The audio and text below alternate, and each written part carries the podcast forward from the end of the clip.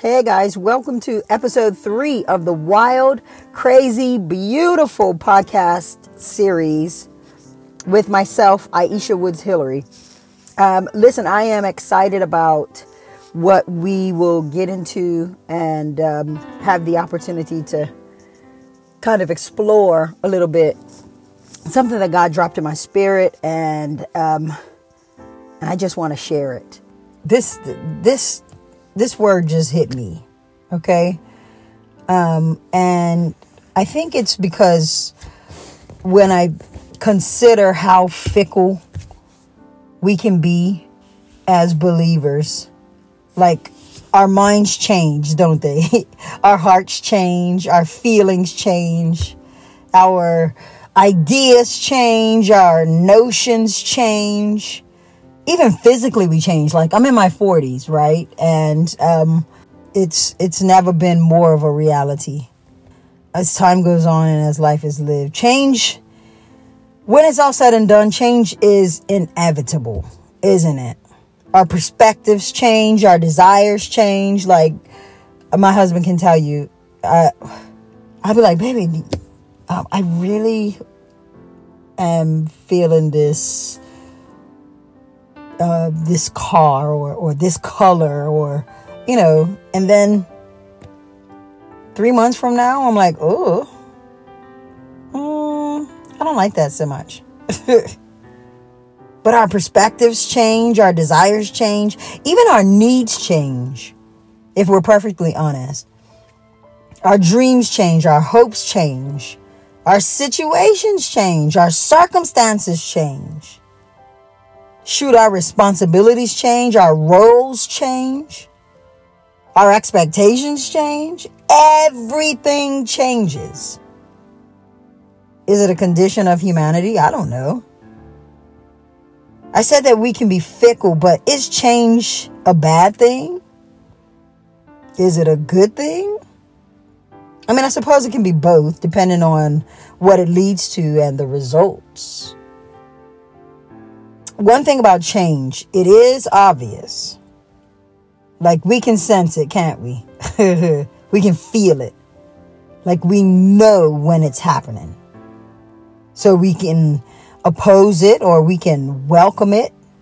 Whatever we do with it, we do experience it nonetheless. Times change, seasons change. So it makes me wonder, right? If everything about this life and living it involves change, and I mean everything, what was God specifically speaking about when He said in His Word, I am the Lord thy God, I change not? And we were created in His image and after His likeness, right? Let's look at it in context. And it's in Malachi, the, the third chapter.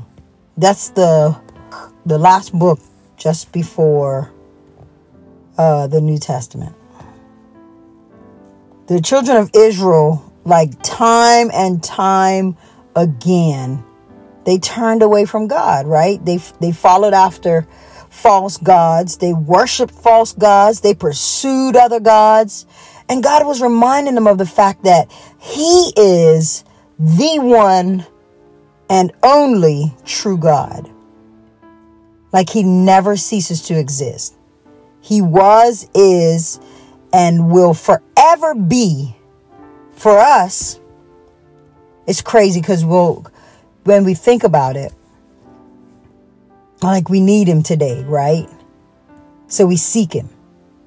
Oh God, I, uh, I've, got this issue. I got this problem. God, I've you know, all, all of this, we, we seek him today. And then soon after, when he changes our situation and in our minds answers our prayers, all of a sudden we don't need him like we did.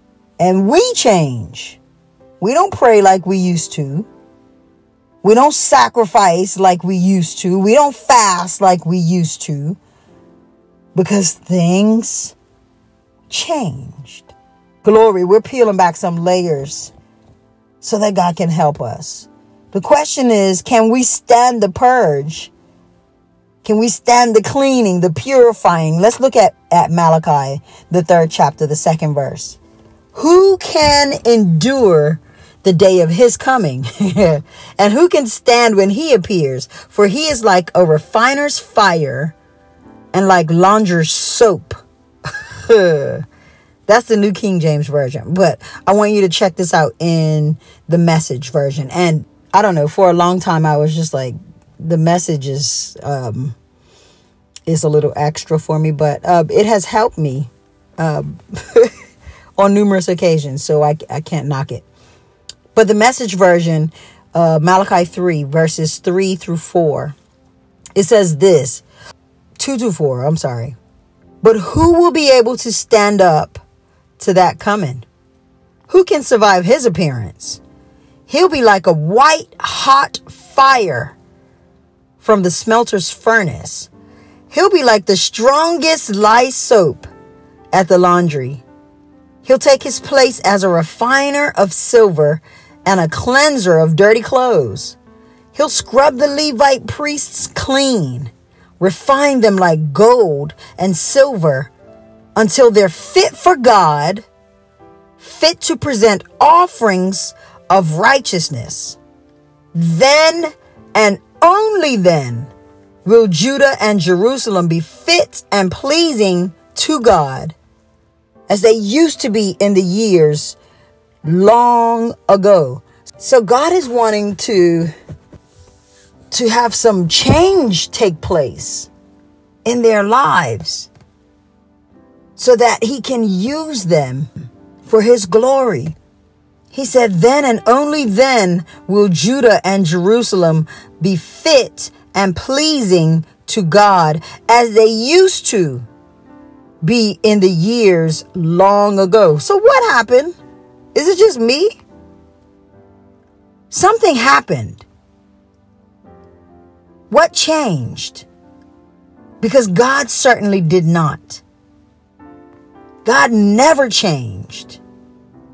Who He is will never change. His love for us, it won't change. See, we go astray, right? We leave. The Israelites left. They changed. They were fickle. They went back and forth for generations. Look, he said, Yet, yet from the days of your fathers, you have gone away from my ordinances, right? And have not kept them. Return to me. What does that what does that say to you?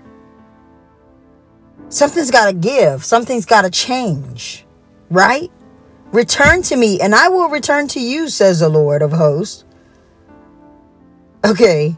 I don't know about y'all, but uh, I'm getting excited because his word is quick and it's powerful and it's alive and it's sharper than any double edged sword and it's dividing asunder soul, spirit, joint, marrow. Man, it's judging the very intent of my heart, of your heart.